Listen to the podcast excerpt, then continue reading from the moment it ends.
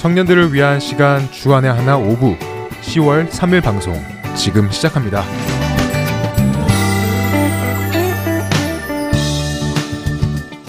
애청자 여러분 안녕하세요. 진행의 박윤규입니다. 안녕하세요. 정다은입니다. 지난 한 주도 세상의 것들로부터 담대하게 돌아서서 주님의 길을 걸어가신 여러분 되셨으리라 믿습니다.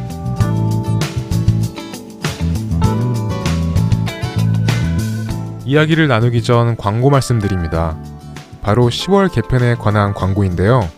청년들을 위한 방송 주안의 하나 5부는 우리 청년들이 가야 할 그 올바른 신앙의 여정에 동행하고 싶은 간절한 마음으로 10월부터 새로운 모습으로 시작하게 되었습니다. 다음 점에 소개해 주시죠. 네, 첫 번째 프로그램은 주안의 하나 4부에서 방송되었던 프로그램 정석환 장로와 함께하는 라디오 큐티 입니다. 네, 그리고 두 번째 프로그램입니다. 원래 이 시간에는 목사님들의 설교가 자리하고 있었는데요. 이번 개편을 통하여 주안의 하나 5부에서는 설교가 사라졌습니다. 그렇다고 아직 아쉬워하실 때가 아닙니다. 네? 평소에 복음에 대해서 궁금하신 적이 있으시다고요? 그래서 준비하였습니다. 지난주까지 나는 찬양하리라 진행을 맡아주셨던 송민호 목사님께서 Power of Gospel에 대하여 말씀을 나눠 주십니다. 주안의 하나 5부가 어느 때보다도 더 말씀으로 막강해진 기분이 들어요. 이제는 저와 다한 자매만 더 잘하면 되겠네요. 그렇네요. 네, 10월 개편을 맞이한 주안의 하나 5부 찬양과 함께 시작하겠습니다.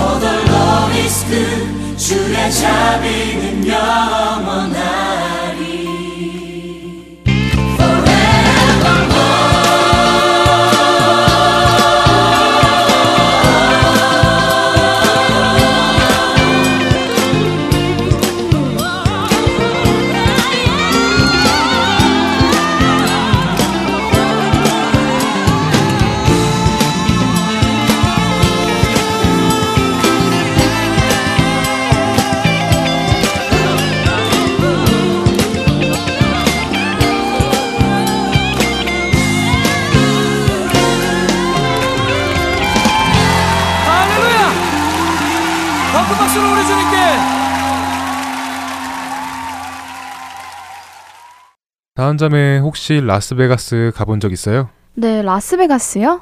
몇 번 가본 적은 있죠. 물론 도박하러 간 것은 아니니까 오해 마시고요. 네, 당연하죠. 저는 지난해에 라스베가스를 다녀오게 되었는데요. 왜 그 라스베가스 다운타운 길을 걷다 보면 도박, 담배 냄새, 뭐 술 취한 취객들, 음란한 광고 뭐 이런 것들을 쉽게 볼 수 있잖아요. 네, 쉽게 볼 수 있죠. 그런 것들을 봤을 때, 와, 이런 곳에서 신앙을 지켜내는 것이 참 힘들겠구나라는 생각을 한 적이 있어요. 네, 저도 라스베가스 호텔을 투어하면서 그런 생각이 들더라고요. 그런데 그런 생각을 한참 하면서 숙소로 걸어가는 중에 하나님의 나라의 확장은 시간과 장소를 가리지 않고 이루어지는구나 라고 생각하게 만든 장면을 보게 되었습니다. 우와, 라스베가스 다운타운 거리를 걷는 도중 도대체 무엇을 보았길래 그런 생각이 들었어요? 제가 간 그날에는 어, 사람 한 명이 들고 오래 서 있기에 무거워 보였던 십자가와 확성기 그리고 몇 가지의 편말을 들고 있었던 한 남성분이 있었어요. 그분을 보고 그런 생각이 들었습니다. 아, 혹시 길 한복판에서 복음을 선포하고 있었나요? 네, 맞아요. 그 십자가와 성경 말씀이 적혀 있는 편말과 확성기를 한 몸에 다 쥐고 있는 한 형제였는데요. 듣는 사람, 알아주는 사람 한 명이 없는데도 예수님의 이름과 복음을 확성기를 통해서 크게 외치고 있더라고요. 와, 수천 명이 왔다 갔다 하는 그 거리에서 그것도 하나님께서 싫어하시는 일들이 길거리에서 버젓이 일어나는 그 거리에서 복음을 전할 수 있는 그 담대함이 대단한 것 같아요. 네, 그 라스베가스라는 도시가 다 그런 것은 아니지만 그 관광지에 모여 있는 도박장과 각종 쇼를 하는 호텔 근처는 하나님께서 미워하시는 일들이 당연하다는 듯이 벌어지고 있잖아요.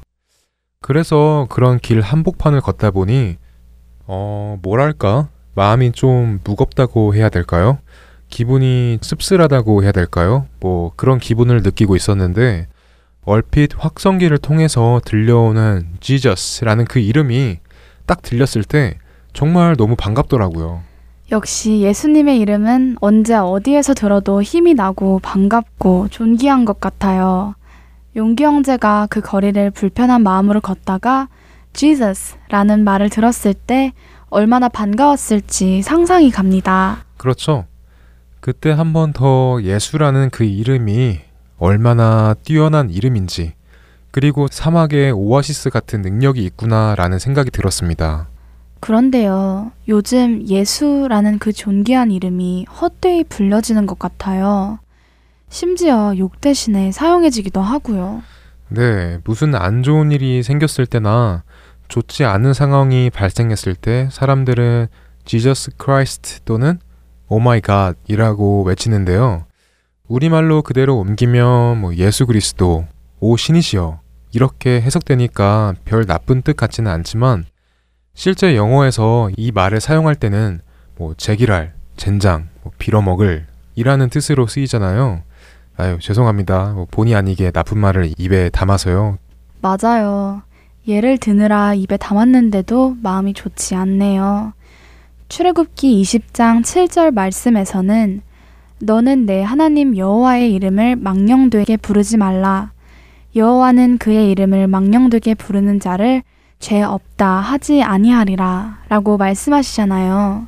그런데 하나님과 우리의 구원자 예수님의 그 이름이 헛되이 망령되게 불려지고 있다는 생각이 듭니다. 그렇죠. 헛되이 망령되게는 영어로 in vain이라고 해석이 되어 있는데요. 그 뜻은 useless, emptiness라는 뜻을 가지고 있다고 합니다. 단순히 나의 감정을 표현하기 위해 습관적으로 oh my god, Jesus Christ라고 했다면 그것은 분명히 그 이름을 useless하게 헛되이 부르는 것입니다.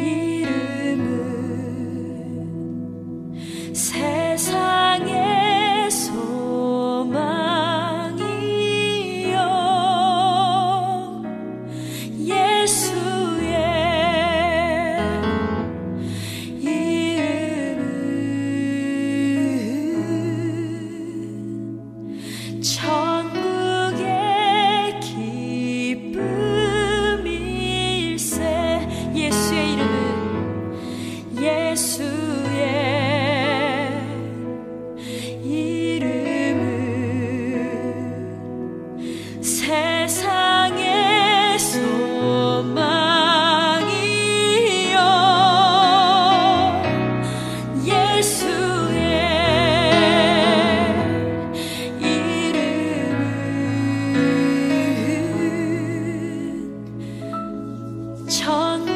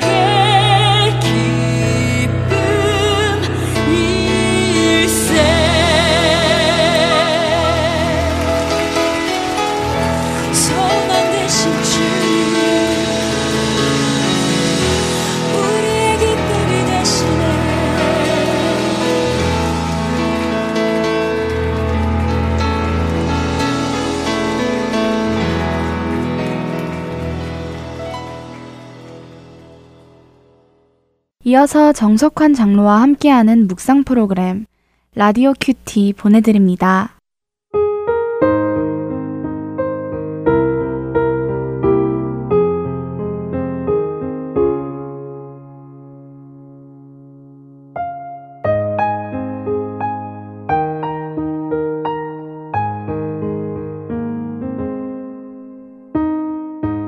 하나님의 말씀은 모든 성경은 하나님의 감동으로 된 것으로 교훈과 책망과 바르게 함과 의로 교육하기에 유익하니 이는 하나님의 사람으로 온전하게 하며 모든 선한 일을 행할 능력을 갖추게 하려 함이라. 디모데후서 3장 16절로 17절의 말씀입니다.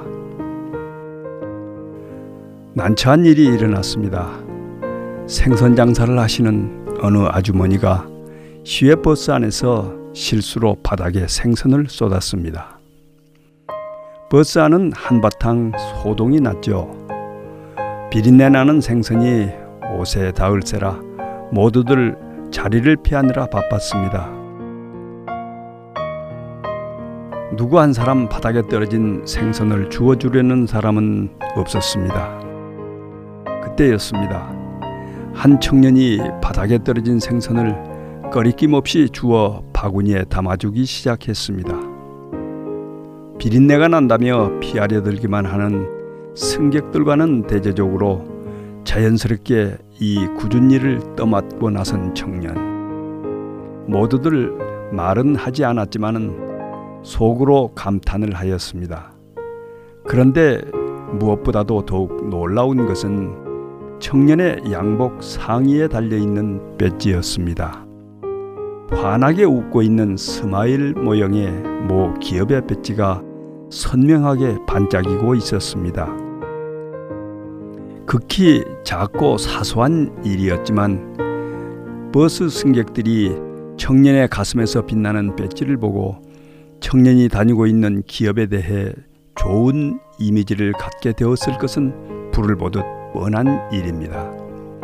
그 청년이 천성적으로 친절한 사람이든 아니면 회사에서 그렇게 교육을 받았던 간에 말입니다.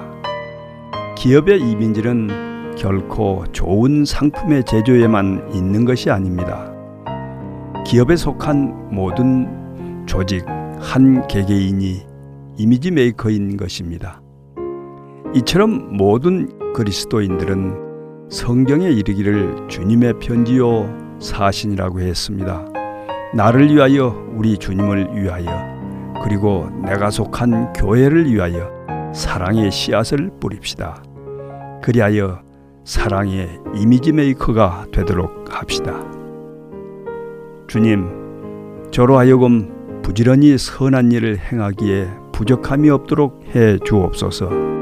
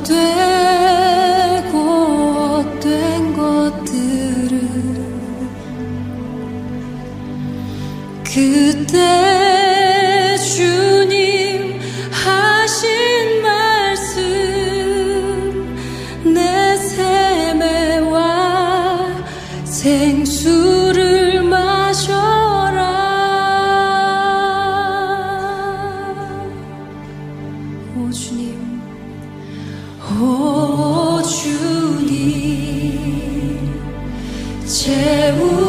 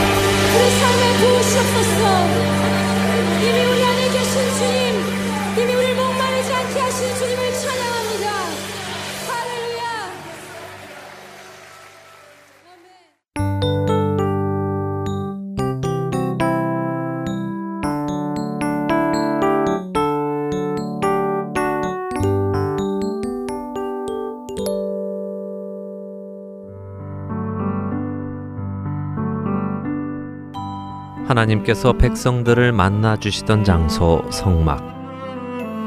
출애굽기 25장에서 30장을 중심으로 여러분들과 함께 그 성막의 의미를 살펴봅니다.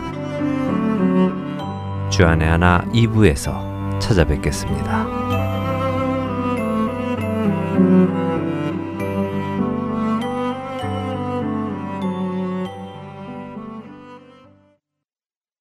아리조나 등대 장로교회 송민우 목사께서 이 시대의 청년들을 향해 주시는 복음의 말씀 Power of Gospel 함께 하시겠습니다.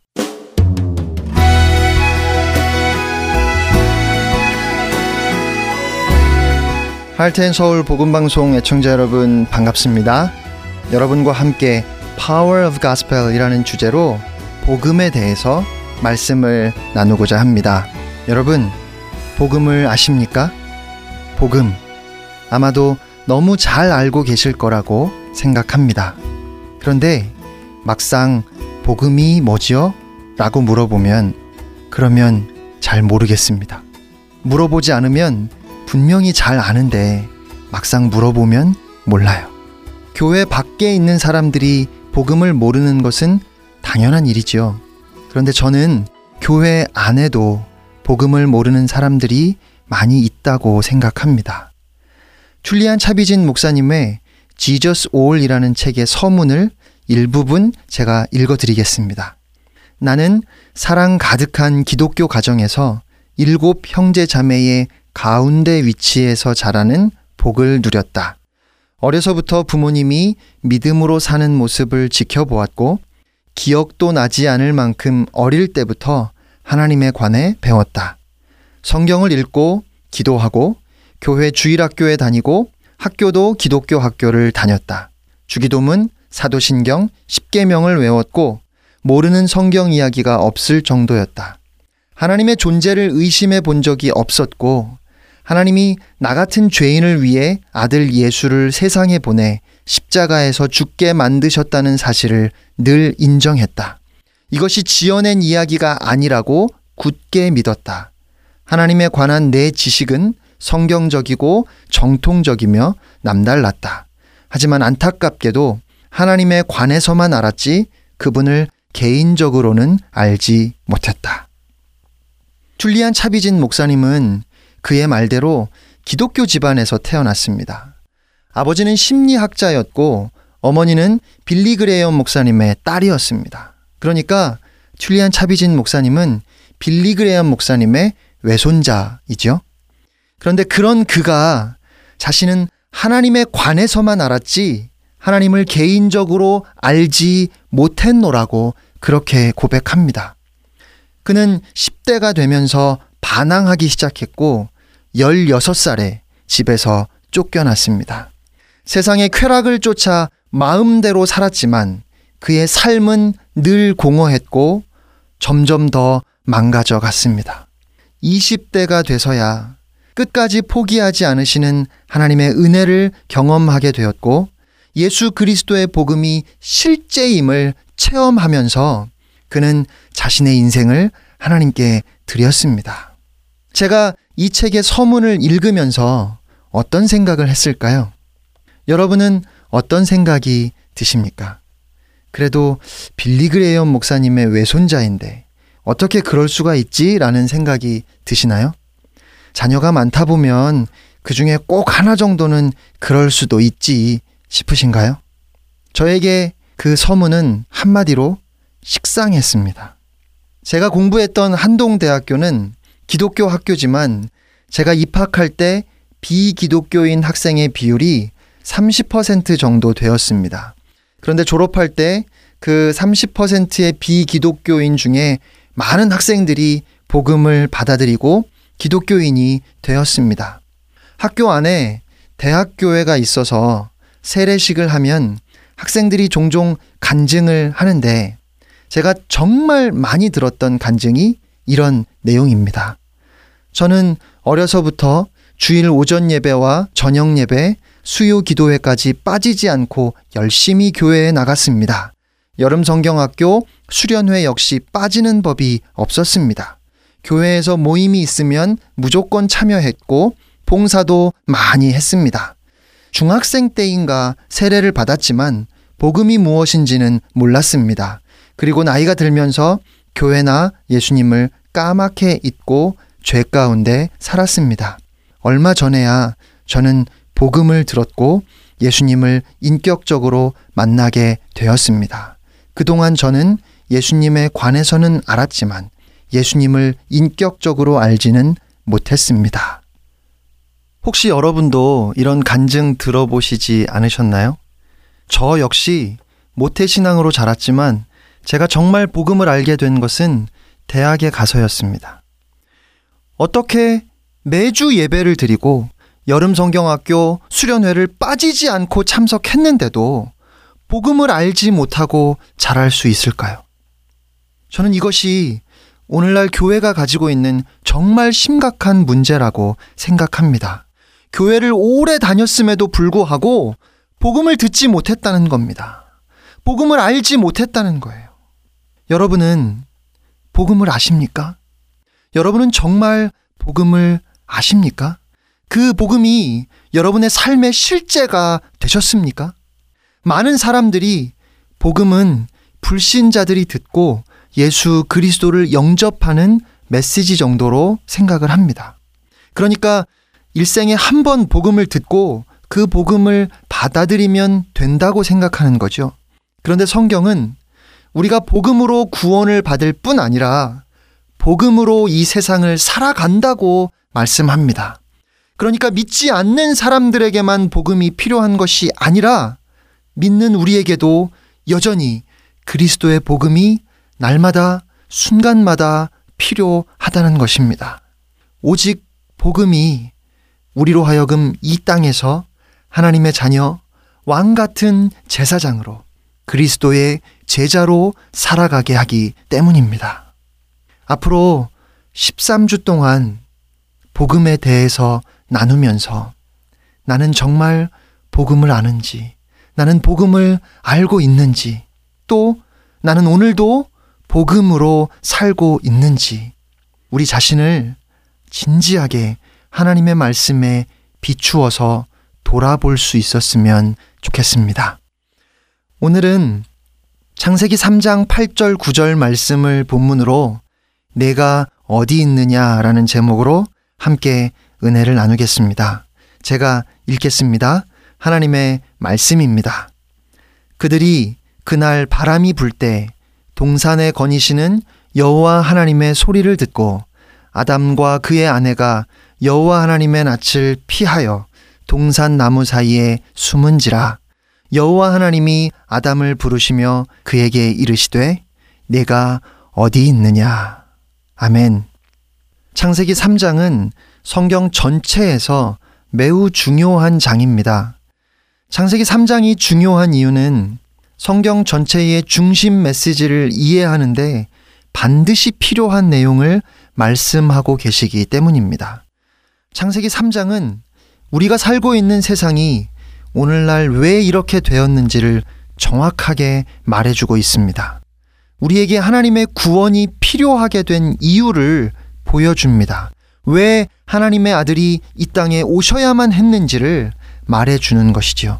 여러분, 우리가 살고 있는 이 세상은 무엇이 잘못된 것일까요? 우리는 어떻게 하다가 오늘날과 같은 이러한 상황에 처하게 되었을까요? 창세기 3장 말씀을 통해서 우리가 보게 되는 것은 첫째로 인간의 문제는 환경이나 상황 때문이 아니라 바로 자기 자신 때문이라는 사실입니다. 성경은 인간이 저지른 죄 때문에 모든 상황이 완전히 바뀌게 되었다고 말해줍니다. 그런데 성경을 제외한 세상의 다른 모든 종교와 철학은 정반대되는 것을 믿고 있습니다. 인간 자신에게는 아무 문제가 없다고 말하지요. 그들은 인간에게 기회만 주면 된다고 그렇게 주장합니다. 인간이 다 할 수 있다고 그렇게 말해요. 그래서 올바른 여건만 만들어지면 인류는 괜찮아질 것이라고 그렇게 믿습니다. 본질적으로 인간의 문제는 환경 때문이라고 믿고 있는 것입니다. 심지어 인간이 스스로를 구원할 수 있다고 말하고 인간이 신이 될 수 있다고도 말합니다. 그러나 성경은 맨 처음부터 이러한 모든 이론과 주장은 거짓말이라는 것을 확실하게 보여주고 있습니다. 여러분, 인간은 완전한 환경에서 출발했습니다. 소원할 수 있는 모든 것을 다 가지고 있었습니다. 아무것도 부족하지 않았습니다. 하나님께서 사람을 지으시고 에덴 동산에 살게 하시면서 이렇게 말씀하셨어요. 자, 너는 내가 일러준 대로 살아라. 너에게 엄청난 자유를 주마.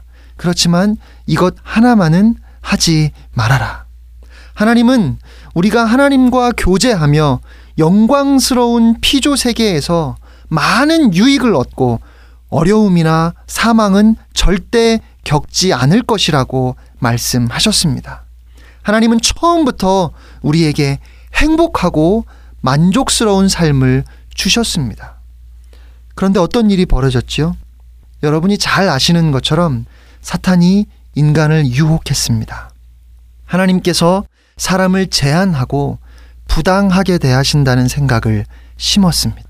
얼마든지 이보다 훨씬 나은 인생을 살 수 있다고 그렇게 믿기만 하면 그래서 하나님이 말씀하신 것을 믿지 않고 하나님이 금하신 나무의 열매를 따 먹기만 하면 하나님처럼 될 수 있다고 유혹했습니다. 하나님이 인간에게 주시고 허락하신 것보다 더 나은 삶이 있다고 유혹한 것입니다. 그리고 인간은 그 거짓말을 믿었습니다. 성경 전체의 메시지는 우리에게 이 한 가지 사실을 말해줍니다. 하나님께서 명하신 대로 살기를 거부하고 하나님의 거룩하고 완전한 법 대신에 자기의 생각을 앞세운 아담과 하와의 불순종 때문에 모든 비참함과 가련함, 사망, 이 세상의 모든 문제가 생겨났다는 것입니다. 우리가 살고 있는 세상을 바라보면 이것은 너무도 분명한 사실 아닙니까? 우리가 지금 사회 문제, 경제 문제, 정치 문제를 논하기 위해서 개인적으로나 집단적으로 얼마나 많은 힘과 에너지를 쏟고 있는지 한번 생각해 보시기 바랍니다. 온 세상은 이 세상의 문제가 무엇이냐고 묻고 있습니다. 이 세상을 바로잡기 위해서 무엇을 해야 하느냐고 묻고 있어요. 그런데 그렇게 소란을 떨면서 대화니 회의니 토론이니 하며 모이지만 사람들은 가장 중요한 것을 전혀 언급하지 않고 있습니다. 모든 문제는 우리가 우리를 지으신 창조주 하나님이 명하신 대로 살고 있지 않기 때문입니다. 우리의 문제는 아담이 오래전에 범했던 그 오류를 계속해서 되풀이하고 있다는 것입니다. 우리는 말씀에 비추어 인생을 직면하는 대신 우리의 생각을 따라 살아갑니다. 우리의 문제는 환경 탓이라고 말하는 인간의 철학을 선택합니다. 그러나 사실은 그렇지 않습니다. 우리가 고통을 당하는 이유는 하나님의 법에 순종하지 않았기 때문입니다. 하나님께서는 하나님의 말씀 성경을 통해서 하나님께서 원하시는 것을 분명하게 말씀하셨습니다. 그것을 한마디로 요약하면 하나님의 뜻, 하나님의 말씀대로 살라는 것입니다. 그리고 그렇게 살 때에만 하나님의 사랑 안에서 우리는 행복하고 만족할 수 있습니다. 그런데 인간은 그런 하나님의 사랑을 거부했습니다.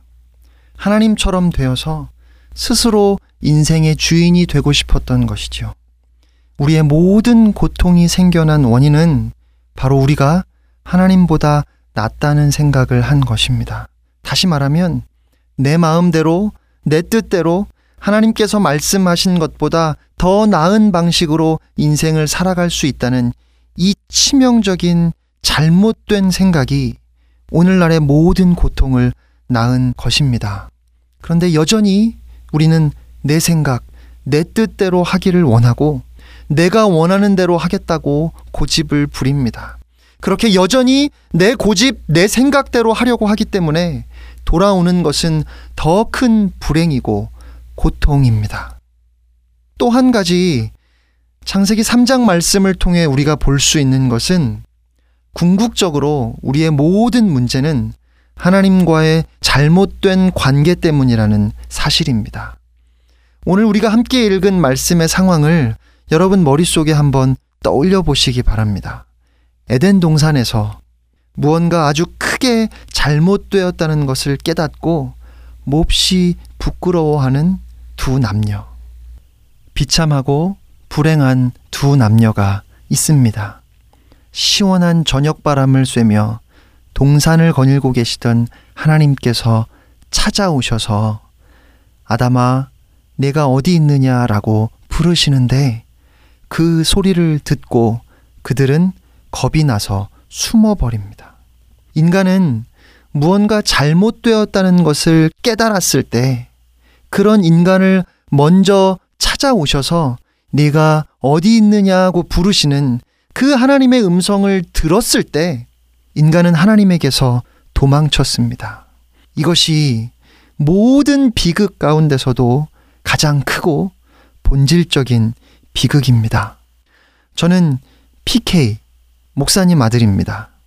저희 아버지께서 제가 태어날 즈음에 교회를 개척하셔서 지금까지 40년을 목회해 오고 계십니다. 어려서부터 동네 사람들이 제가 어느 교회 목사님 아들이라는 것을 다 알고 있었어요. 저희 어머니는 초등학교 선생님이셨습니다. 저는 초등학교 2학년부터 5학년까지 어머니와 같이 학교에 갔습니다. 목사님 아들이라는 타이틀에 선생님 아들이라는 타이틀까지 갖게 되었죠. 저는 자연스럽게 늘 다른 사람들의 시선을 의식했고 사람들에게 칭찬을 받으려고 노력했습니다. 그러면서 초등학교 때는 거의 반에서 1등을 놓치지 않았고 중학교 때는 한 학년이 900명 정도였는데 늘 전체에서 10등 안에는 들었던 것 같아요. 여러분이 방송으로 들으시기 때문에 저를 못 보신다는 것이 참 다행입니다. 아마 저를 보셨으면 에이 공부 잘하게 안 생겼는데 하셨을 것 같아요. 아무튼 보기와 다르게 공부 잘했어요. 그런데 제가 고등학교를 갈 때 집 주소를 고려해서 추첨으로 학교가 정해졌는데 저희 중학교 전체에서 한 10명 정도가 새로 생긴 지 얼마 안 된 학교에 가게 되었습니다. 근데 거기에 제가 걸려서 집에서 조금 멀리 떨어진 학교를 그것도 친했던 친구들과 다 떨어져서 저만 가게 되었습니다. 그런데 그 학교에 가서 처음으로 아무도 제가 목사님 아들이라는 것을 모른다는 생각에 왠지 모를 자유함이 느껴졌습니다. 게다가 고등학교 시험에서 커트라인으로 아슬아슬하게 들어온 친구와 짝이 되었는데 이 친구는 밥을 먹어도 엄연히 점심시간이 있는데 그리고 정 점심시간까지 기다리기 어려우면 쉬는 시간에 먹어도 되는데 굳이 수업 시간에 선생님의 시선을 요리조리 피하면서 밥을 먹어요. 먹고 나면 배부르죠? 배부르면 졸리지요? 그렇게 졸리면 그냥 잡니다. 그렇게 굉장히 자유로운 영혼을 가진 친구들과 어울려서 놀다가 공부를 소홀히 하다 보니 처음 배치고사에서 전체 1등으로 학교에 들어갔는데 1학기 학기말 고사에서 그러니까 한 학기가 끝날 즈음에 반에서 10등 정도 했던 것 같습니다. 당연히 선생님께 굉장히 꾸중을 들었죠. 문제는 이 성적표를 부모님께 도저히 못 보여드리겠는 거예요. 결국 성적표를 보여드리기까지 한 달 조금 넘게 제가 버텼는데 그 한 달의 시간 동안 저는 집에서 늘 부모님을 피해야 했고 그러니까 어떻게든 학원이나 독서실에 간다는 핑계로 계속 밖으로 돌면서 집에 늦게 들어가려고 했고 당연히 늘 제 마음이 편치 않고 불안했습니다. 지금 생각하면 억울하다는 생각도 드는 것이 여러분 50명 중에 10등이면 못한 것은 아니잖아요. 제 뒤에 있는 아이들도 많은데. 그리고 그냥 성적표 보여드리고 한 번 혼나면 되는 건데. 저희 부모님은 매를 드시거나 큰 소리로 야단치시는 경우도 거의 없었는데. 그런데도 왜 그렇게 부모님을 피해 다녔는지 모르겠어요. 진짜 문제는 그렇게 부모님을 보는 것이 불편해지니까 용돈이 필요하거나 사야 되는 것이 있어도 당연히 말씀을 못 드리고 그러니까 저는 점점 더 힘든 겁니다. 부모님과의 관계에 문제가 생기면서 저의 모든 것이 다 잘못된 방향으로 더 나빠졌던 것입니다. 돌이켜보면 제가 공부하지 않고 그래서 시험을 못 본 것보다 부모님과의 관계가 잘못된 것이 그것이 본질적인 문제였다는 생각이 듭니다. 마찬가지로 우리의 모든 문제는 하나님과의 관계가 깨어진 데 있습니다. 그러면 문제를 해결하기 위해서 그 문제가 어떤 것이든 상관없이 우리가 해야 할 일은 하나님과의 관계를 회복하는 것입니다. 그런데 이 세상은 이 문제를 전혀 직면하고 있지 않습니다. 세상이 이 사실을 깨달았다면 문제를 해결하기 위해서 하나님을 찾았어야 합니다. 그러나 우리가 잘 아는 것처럼 궁극적인 비극은 인간이 고통과 비참함 가운데서 하나님의 도우심을 구하는 대신에 그분께 등을 돌렸다는 것입니다.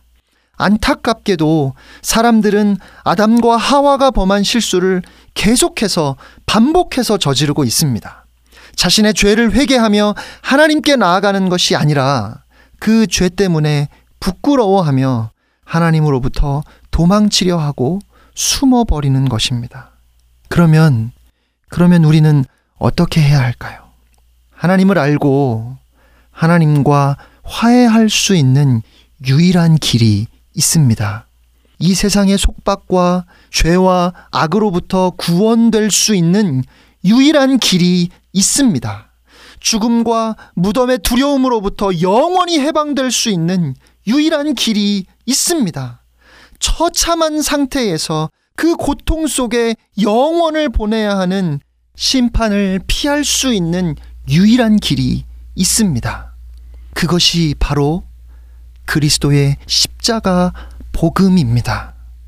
이 복음을 아는 것이 이 세상에서 가장 긴급한 문제입니다. 내 영혼의 영원한 구원을 결정하는 가장 중요한 일이라는 것입니다. 하나님께서 에덴 동산에서 아담을 찾아오셨고 내가 어디 있느냐 아담을 부르셨던 것처럼 하나님께서 먼저 우리를 찾아오셨습니다. 하나밖에 없는 아들을 이 땅에 보내주셨습니다. 그 아들 예수 그리스도께서 우리의 모든 죄를 대신 지시고 갈보리 언덕에서 죽으셨습니다. 십자가를 통해서 하나님께서는 우리의 모든 죄를 깨끗이 씻어 주셨고 주 예수 그리스도를 믿는 우리를 새로운 피조물이 되게 하셨습니다. 죄와 사망의 권세에서 해방되어 자유하게 하셨고 우리가 하나님을 아버지라 부르며 하나님께로 나아갈 수 있게 하셨습니다. 우리 안에 구원의 기쁨을 주셨고 임마누엘 우리와 영원히 함께 하시겠다고 약속하신 주님은 우리의 모든 삶의 자리에서 주의 성령으로 우리를 붙들어 주십니다. 사랑하는 애청자 여러분, 이것이 바로 복음입니다. 하나님께서 에덴 동산에서 아담을 부르셨던 것처럼 지금 이 순간에 우리를 향해서 이렇게 부르고 계십니다. 사랑하는 아들아, 사랑하는 내 딸아, 네가 어디 있느냐? 이 음성은 우리가 예수 그리스도를 믿음으로 구원을 얻을 뿐 아니라 궁극적으로 다시 하나님 아버지와 자녀된 우리의 사랑의 관계가 회복되기를 원하시는 부르심입니다. 사랑하는 애청자 여러분, 그 하나님의 부르심에 이 시간 마음을 열고 이렇게 대답하는 우리 모두가 되었으면 좋겠습니다. 주님, 제가 여기 있습니다. 하나님께서 그렇게 저를 찾으셨군요. 아버지께서 그렇게 저를 기다리셨군요. 주님, 제가 여기 있습니다.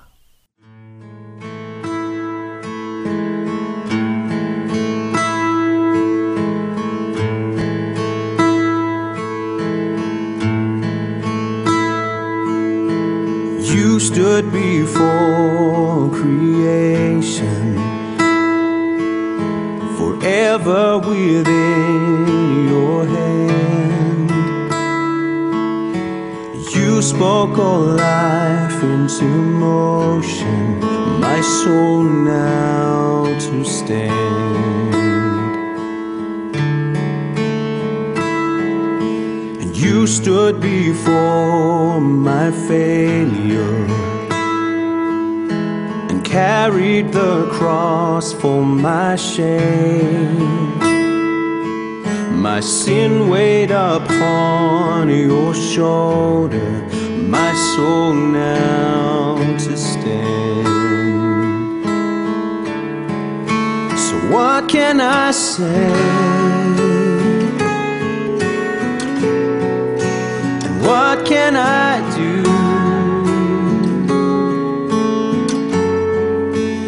Offer this heart, oh God, completely to you.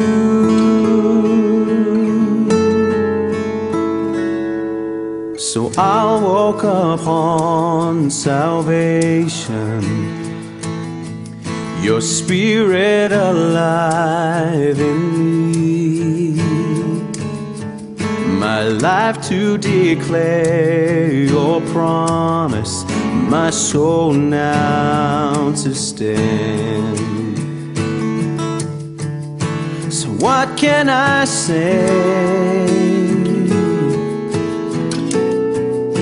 And what can I do? But offer this heart, oh God,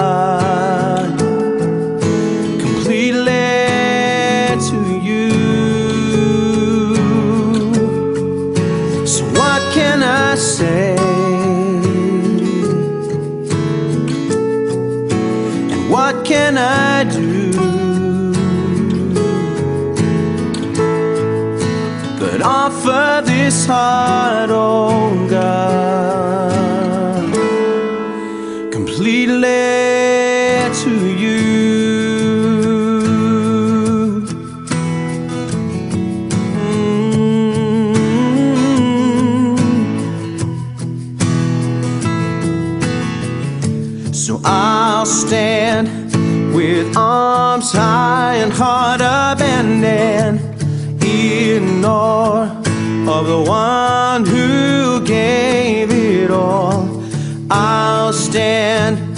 my soul, Lord, to you surrendered all.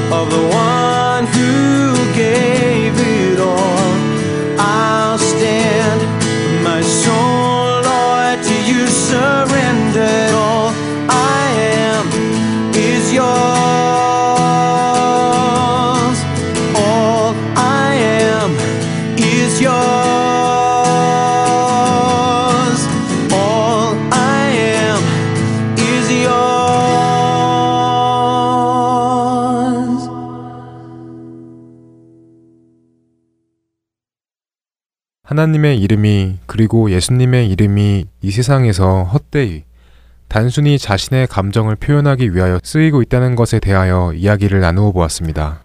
네, 성경 말씀에서는 분명히 예수님의 그 이름이 얼마나 존귀한 이름인지, 얼마나 높으신 이름인지 말씀해 주고 계십니다. 빌립보서 2장 8절부터 10절까지의 말씀입니다. 네, 제가 읽어 드리겠습니다. 사람의 모양으로 나타나사 자기를 낮추시고 죽기까지 복종하셨으니 곧 십자가에 죽으심이라. 이러므로 하나님이 그를 지극히 높여 모든 이름 위에 뛰어난 이름을 주사 하늘에 있는 자들과 땅에 있는 자들과 땅 아래에 있는 자들로 모든 무릎을 예수의 이름에 꿇게 하시고 빌립보서 2장 8절부터 10절까지의 말씀에서 예수님의 이름은 우리를 위하여 낮아지고 또 낮아지셔서 사람의 모양으로 죽으신 분의 이름. 그 이름은 모든 이름보다 뛰어나신 이름. 하나님께서 친히 높이신 그 이름. 그리고 하늘과 땅에 있는 모든 자들이 그 이름 앞에서 무릎을 꿇을 것을 말씀하십니다. 네, 그렇습니다.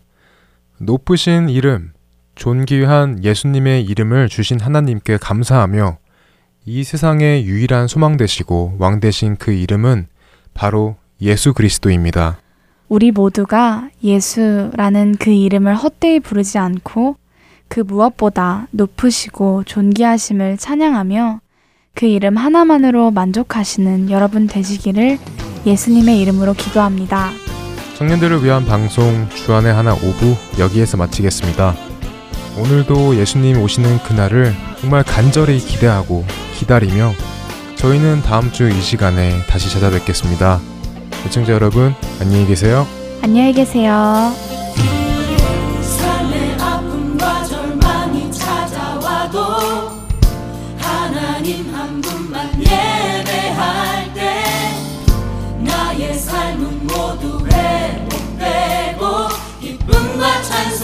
넘친다네